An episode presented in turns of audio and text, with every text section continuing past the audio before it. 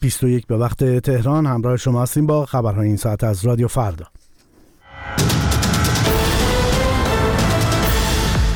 معاون نماینده ویژه آمریکا در امور ایران با رافائل گروسی درباره برنامه هسته ایران گفتگو کرد.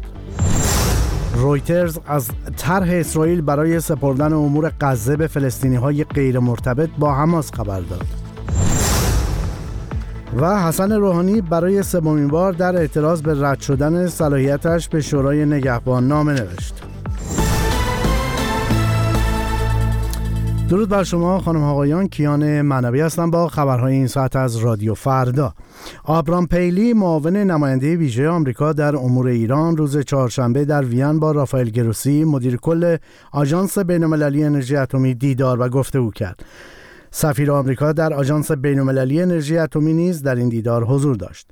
متیو میلر سخنگوی وزارت خارجه آمریکا در خصوص این دیدار گفت موضوع اجرای تعهدات پادمان، پادمانی ایران محور این مذاکرات بود. آقای میلر افزود آمریکا به طور جدی نگران توسعه برنامه هسته ایران و ادامه تولید اورانیوم با قنای بالاست که هیچ توجیه قابل قبول غیر نظامی ندارد.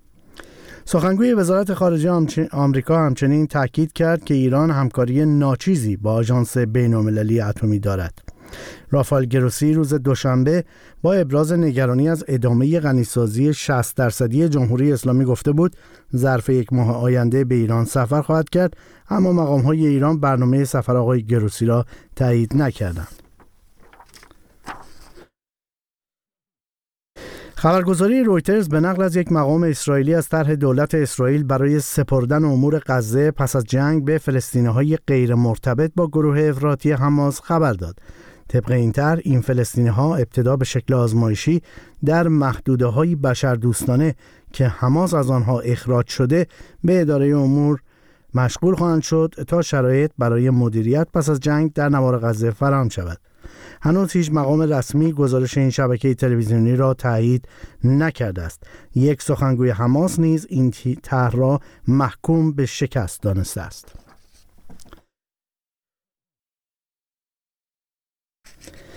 در آستانه انتخابات مجلس خبرگان حسن روحانی رئیس جمهور پیشین ایران بار دیگر خواستان اعلام دلیل رد صلاحیتش شد. وبسایت حسن روحانی دلیل ارسال سومین نامه خطاب به شورای نگهبان را بی پاسخ ماندن دو نامه قبلی عنوان کرد. آقای روحانی که در حال حاضر عضو مجلس خبرگان است پیشتر و در واکنش به رد شدن صلاحیتش از مردم خواسته بود با شرکت در انتخابات رأی به گفته او رأی اعتراضی دهند. با توجه به سن بالای رهبر جمهوری اسلامی و شش ساله بودن دوره های مجلس خبرگان دوره پیش روی این مجلس از حساسیت بیشتری برخوردار است. موضوعی که به نظر می رسد در سختگیری دوچندان شورای نگهبان در زمینه گزینش نامزدها بی تاثیر نبوده است.